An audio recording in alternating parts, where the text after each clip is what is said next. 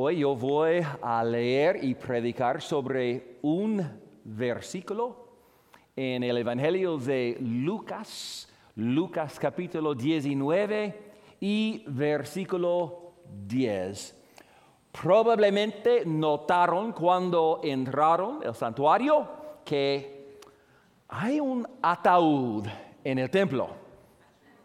Hace muchos años, hace siglos realmente, antes del primer vuelo, los misioneros, ellos tenían que ir por barco por meses para llegar al otro lado del mundo, a su destino ministerial. Y ellos tenían una tradición muy interesante. Se llamaba empacar tu ataúd. Ellos literalmente se llevaron sus ataúdes con todas sus posesiones, no empacaron una maleta, pero un ataúd, porque ellos sabían que no iban a regresar. Cuando esos misioneros salieron de sus hogares, ellos sabían que no iban a ver otra vez sus padres o sus hermanos en esta vida. Ellos sabían que iban a predicar el Evangelio por el resto de sus vidas en cualquier país, que ellos iban a morir y van a ser sepultados en ese ataúd, en esta tierra extranjera a la que Dios los había llamado. Y ese ataúd fue un símbolo de su compromiso primero al Señor, pero también a la misión. Uno de esos misioneros que literalmente llevó su ataúd fue un hombre que se llama Peter Mill. Él fue llamado a Vanuatu, una isla al este de Australia. Y otros misioneros habían tratado a predicar en este lugar, pero todos fueron matados por predicar el Evangelio. Sin embargo, Peter Mill estaba dispuesto a empacar su ataúd y el Señor lo bendijo mucho. Él dio muchos frutos y él podía predicar en este país pequeño por 50 años más o menos. Y la tribu que e, él murió en este lugar y él fue sepultado en su ataúd y la tribu que lo enterró escribió estas palabras en su lápida. Cuando llegó, no había luz. Cuando se fue, no había oscuridad. Qué hermoso. Hoy es el día de misiones aquí y hay un versículo en particular que va a ayudarnos a entender nuestra misión y cómo lograr esta misión el contexto es una historia que muchos de ustedes conocen bien. Jesús visitó a Jericó, donde había un recaudador de impuestos, se llama Zaqueo. Y Zaqueo quería ver a Jesús, pero una multitud de personas lo rodeaban, así que subió a un sicómoro para ver a Jesús entre la multitud. Así que Jesús caminó hacia el árbol y él le dijo que bajara. Jesús dijo, yo voy a cenar en tu casa hoy. Y en esos días Jesús realmente estaba honrándole. Y ese mismo día Zaqueo ah, creyó en Jesús y él fue salvo gloriosamente.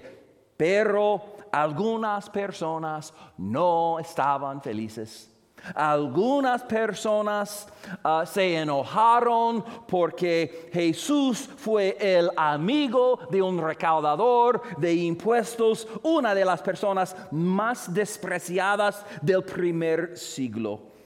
Y entonces Jesús respondió a sus críticos en este versículo, en Lucas 19, versículo 10 él dijo, porque el Hijo del Hombre vino a buscar y a salvar lo que se había perdido.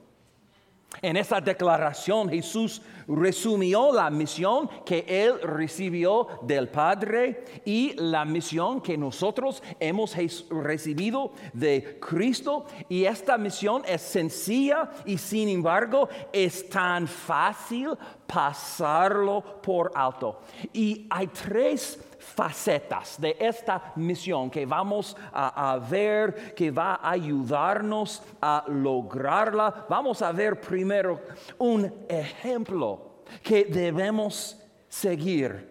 En la primera parte de este versículo vemos un ejemplo que debemos seguir. Jesús dijo, porque el Hijo del Hombre vino Jesús se refirió a sí mismo como el Hijo de Hombre para enfatizar que Él era completamente humano, así como completamente divino, completamente Dios.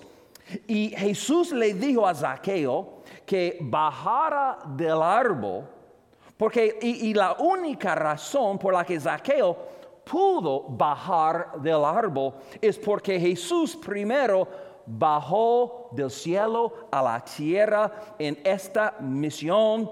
Y no te pierdas el punto, Jesús vino porque Jesús fue enviado. Eso es algo que se repite una y otra vez en el Nuevo Testamento y especialmente en los Evangelios. De hecho, ¿te das cuenta de cuántas veces en los Evangelios Jesús se refirió a su Padre como el que me envió. 40 veces. 40 veces en los evangelios. Jesús refirió a el que me envió o el que me ha enviado. No estoy 100% cierto, pero yo creo que este es el título que Jesús usó más para Dios el Padre con más frecuencia en todos los evangelios. Y, por ejemplo, en Juan 3, 6, 38, Jesús dijo, porque he descendido del cielo no para hacer mi voluntad, sino la voluntad del que me envió.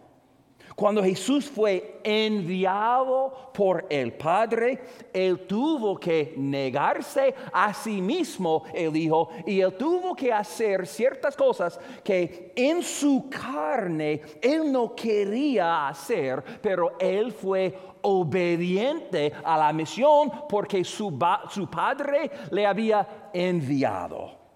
En Lucas 4, 18, Jesús citó el profeta Isaías y lo aplicó a sí mismo, lo que dijo el profeta, y él dijo, el Espíritu del Señor está sobre mí, por cuanto me ha ungido para dar buenas nuevas a los pobres.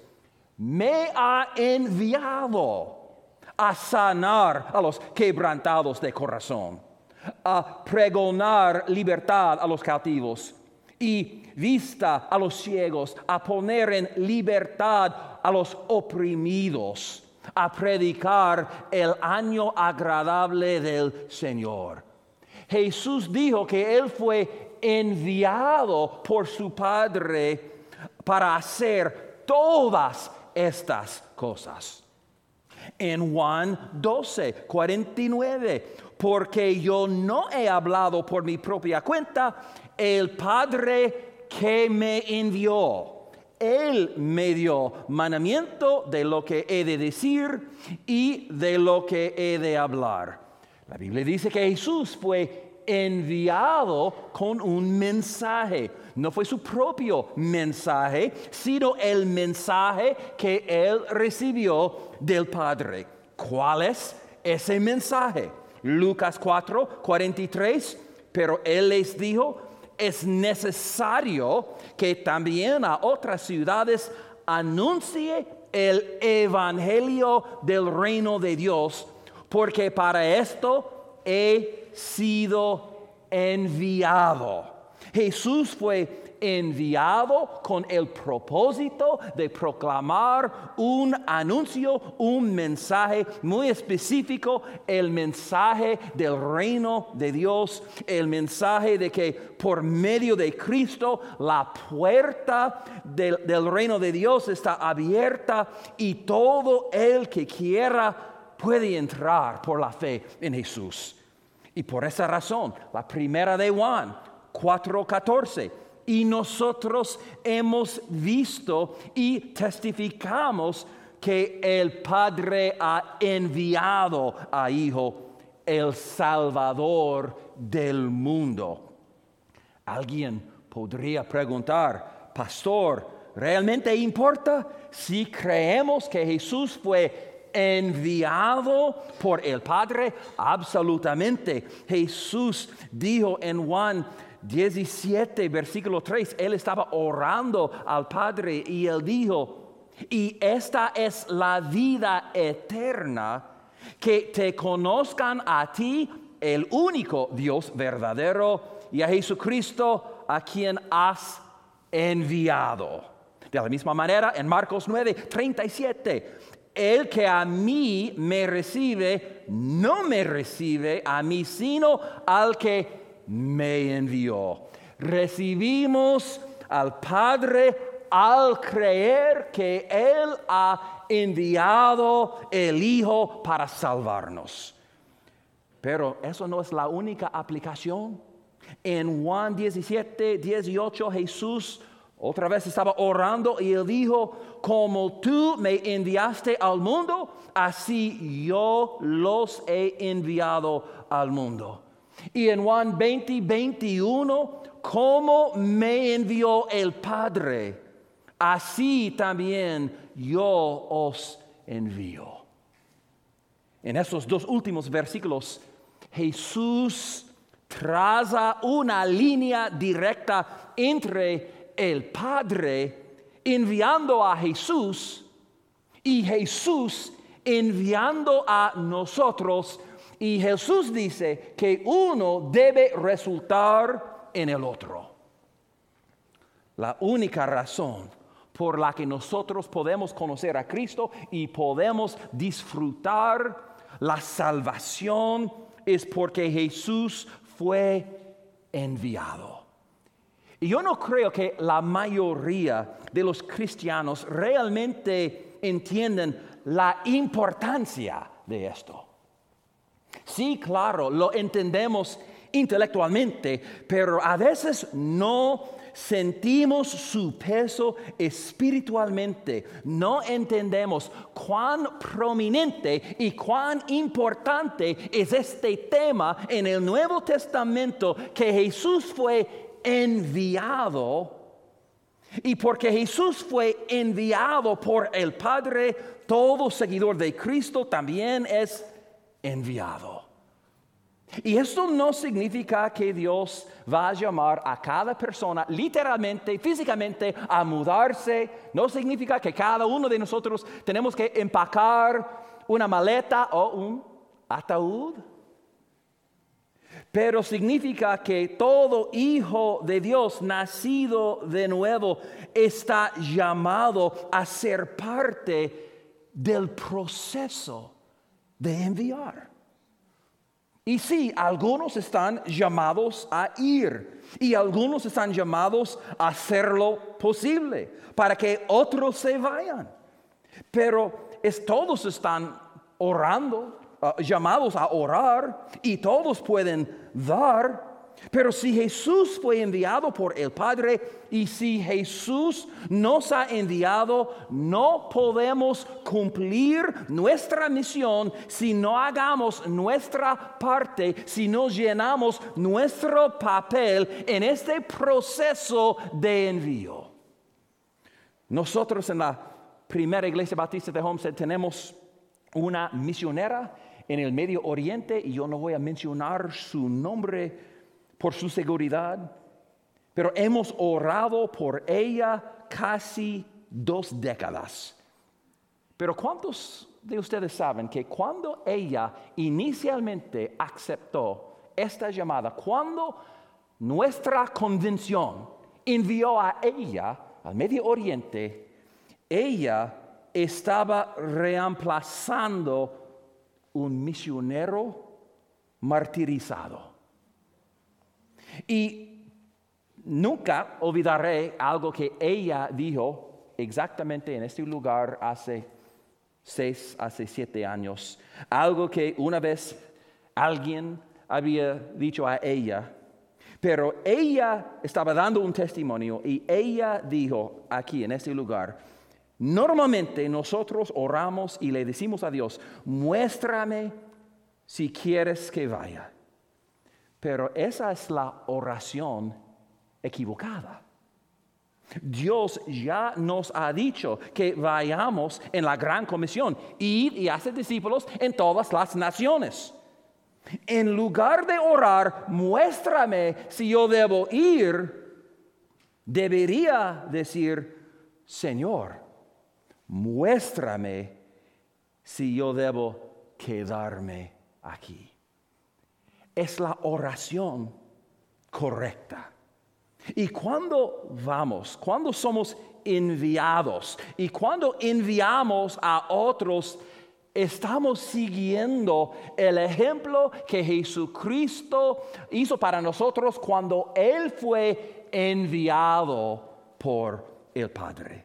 Para comprender la misión que Dios nos ha dado, hay un ejemplo que debemos seguir y también hay una búsqueda que debemos realizar. Hay una búsqueda que debemos realizar. Y noten la siguiente parte de nuestro versículo, porque el Hijo del Hombre vino a buscar y a salvar. Buscar y salvar. Por eso Jesús dejó la gloria del cielo por el pesebre de Belén.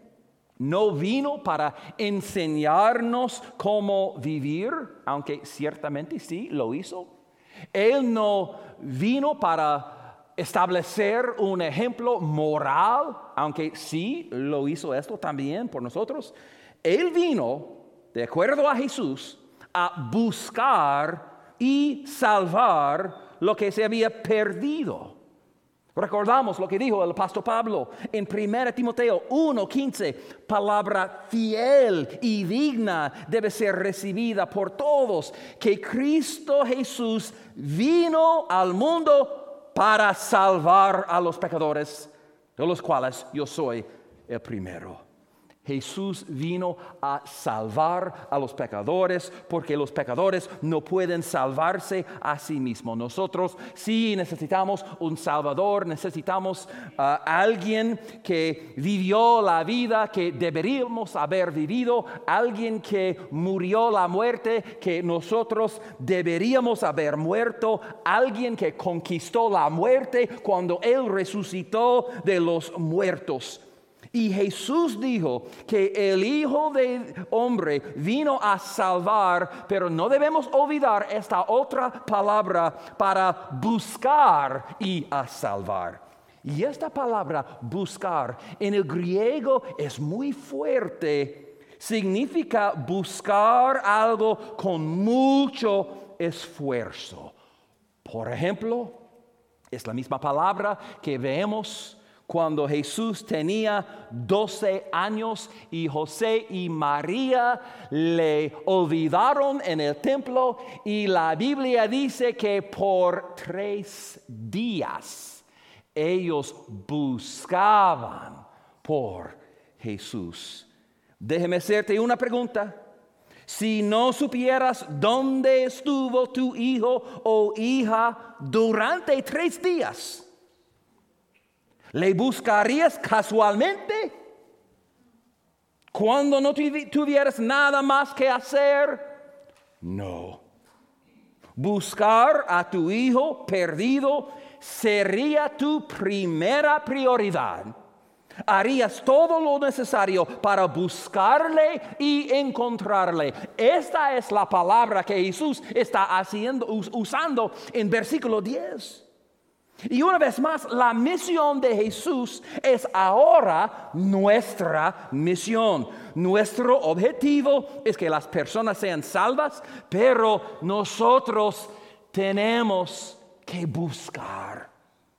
Y eso significa ir a donde ellos estén, donde sea que pueden estar. Eso significa que la búsqueda sea nuestra primera prioridad. Eso significa que va a ser difícil, va a costarnos mucho para hacerlo. Tan difícil es.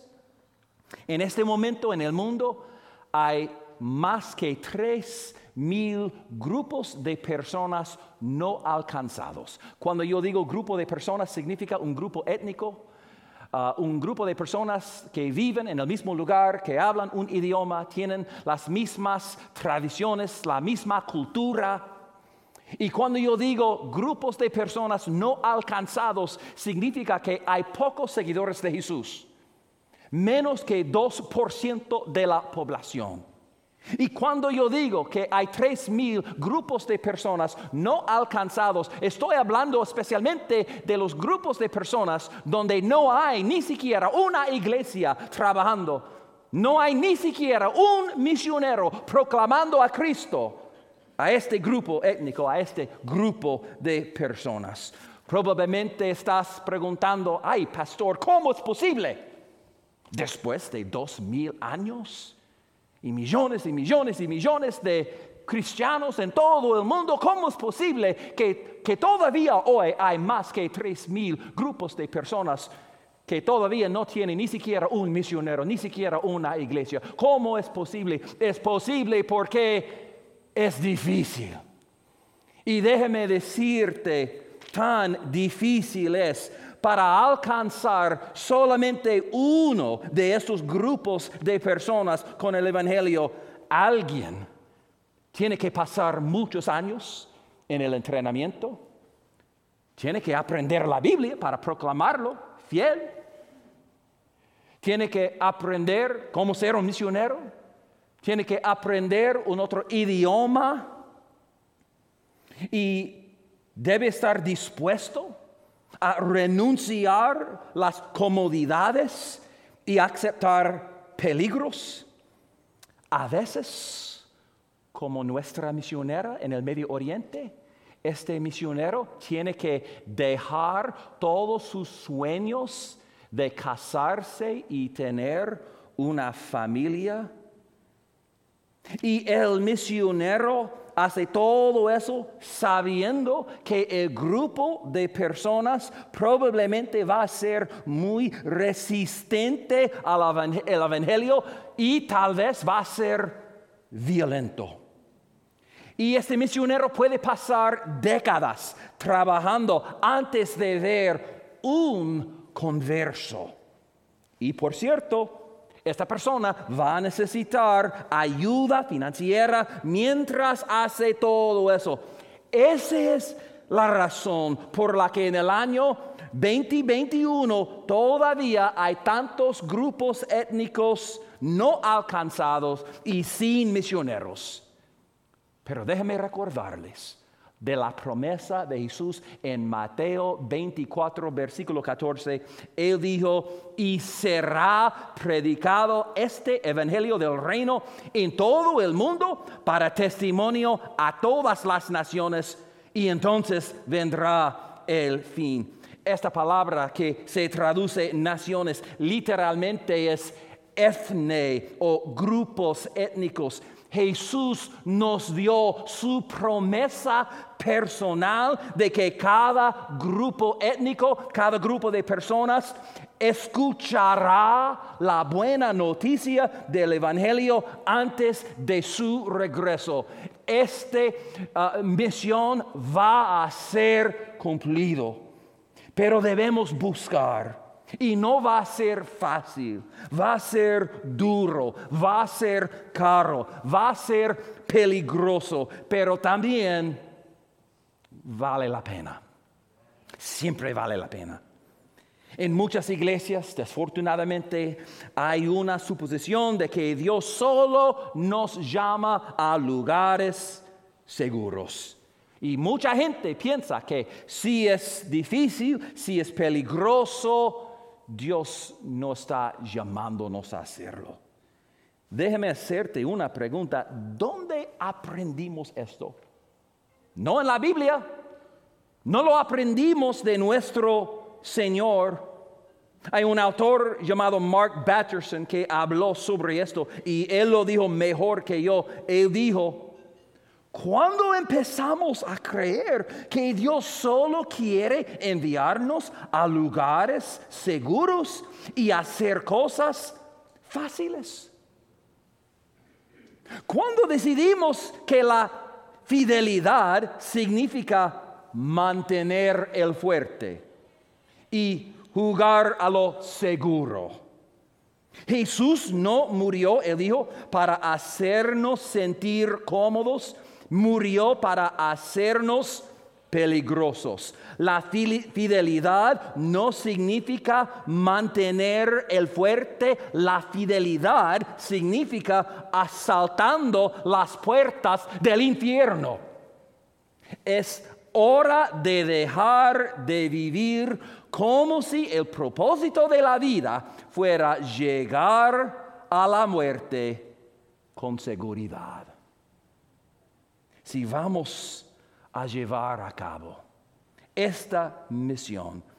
Hay un ejemplo que debemos seguir, hay una búsqueda que debemos realizar, pero algo más en este versículo, hay una urgencia que debemos ver. Hay una urgencia que debemos ver. Noten el final de nuestro versículo, porque el Hijo del Hombre vino a buscar y a salvar lo que se había perdido. Mira, Jesús no vino para mejorar a las buenas personas. Él vino a salvar a los perdidos. Esa es la palabra que Jesús usó para describir al hombre o la mujer que no le conoce, que todavía está en su pecado, que nunca ha sido salvado. Y esta palabra es muy ofensiva en nuestra cultura, pero esta es la palabra que Jesús usaba una y otra vez para describir un mundo sin Cristo. Esa es la palabra que Jesús y nosotros debemos usar hoy. Si una persona es perdida, no sabe dónde está, si una persona es perdida, no sabe a dónde va. En este caso, están perdidos porque no saben dónde están en relación de Dios. No saben que están separados de Dios por su pecado. No saben a dónde van, al cielo o al infierno. No saben cómo saber que sí van a ir al cielo. Y si los que no conocen son perdidos, eso significa que es urgente. Esta misión es urgente, es urgente que demos todo lo que podamos dar y enviemos todo lo que podamos enviar, porque la misión es urgente, debemos empacar nuestro ataúd, quizás no literalmente, pero espiritualmente Sí. Yo quiero cerrar este mensaje dándoles algunas buenas noticias.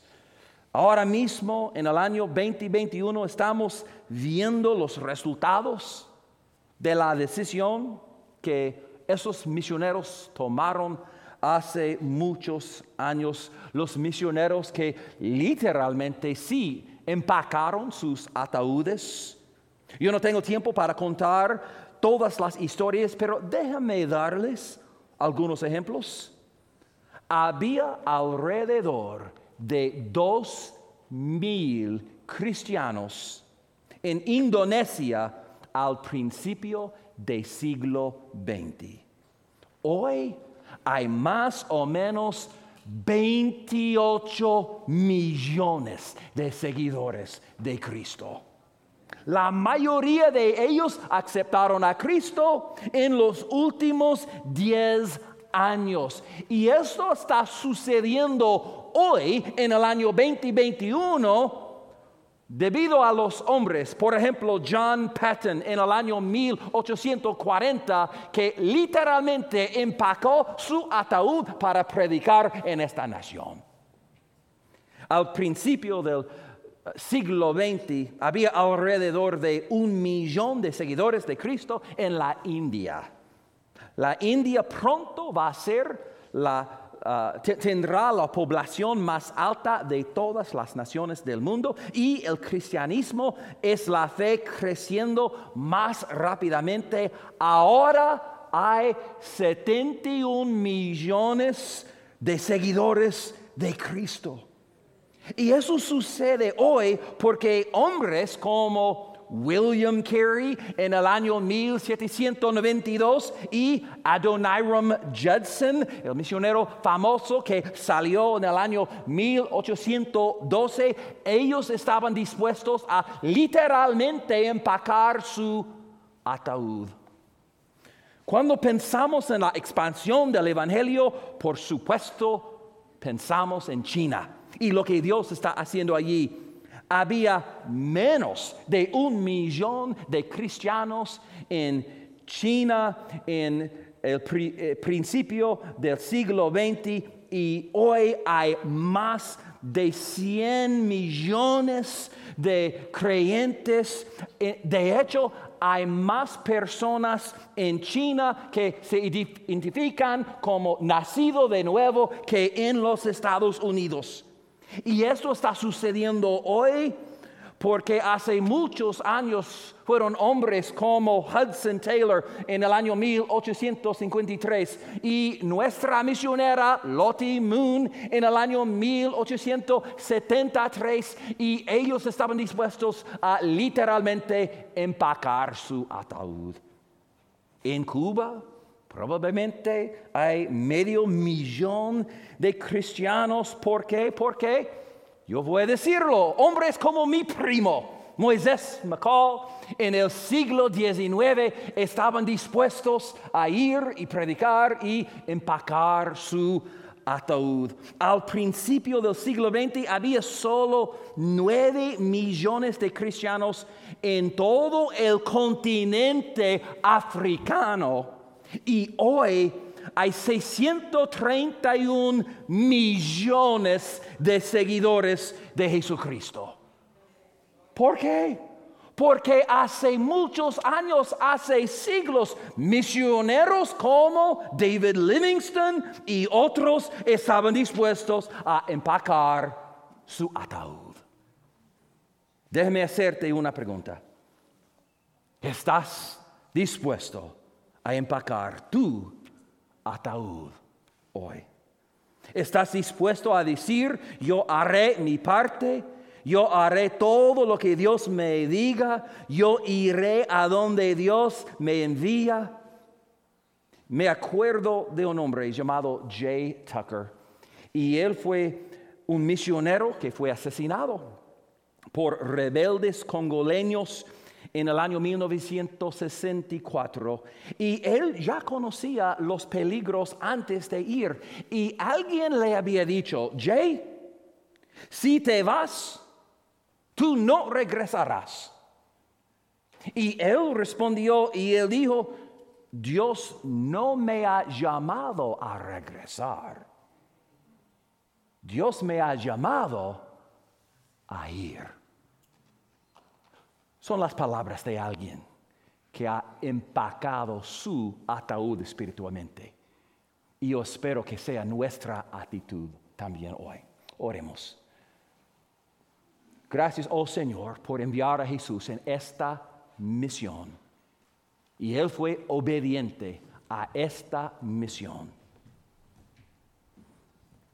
Y ahora, Señor, es nuestra misión. Y nosotros tenemos la responsabilidad de proclamar a Cristo a todas las naciones, a cada grupo de personas no alcanzados, donde no hay un misionero, donde no hay una iglesia. Esta es nuestra responsabilidad. Nuestra responsabilidad no es solamente Homestead y Miami y Florida. Nosotros tenemos la responsabilidad por estos lugares donde Cristo no es alabado. Ayúdanos, Señor, a saber lo que es nuestra parte, nuestro papel. Danos la gracia, danos los recursos para hacerlo. Ayúdanos a ser fieles. Y si hay alguien aquí en este lugar que no conoce a Jesús personalmente, toca la puerta de su corazón, Señor, hoy, que hoy este hombre, esta mujer, este joven, jovencita, entregaría su vida, su corazón a Jesucristo, confesándole como su Señor y Salvador.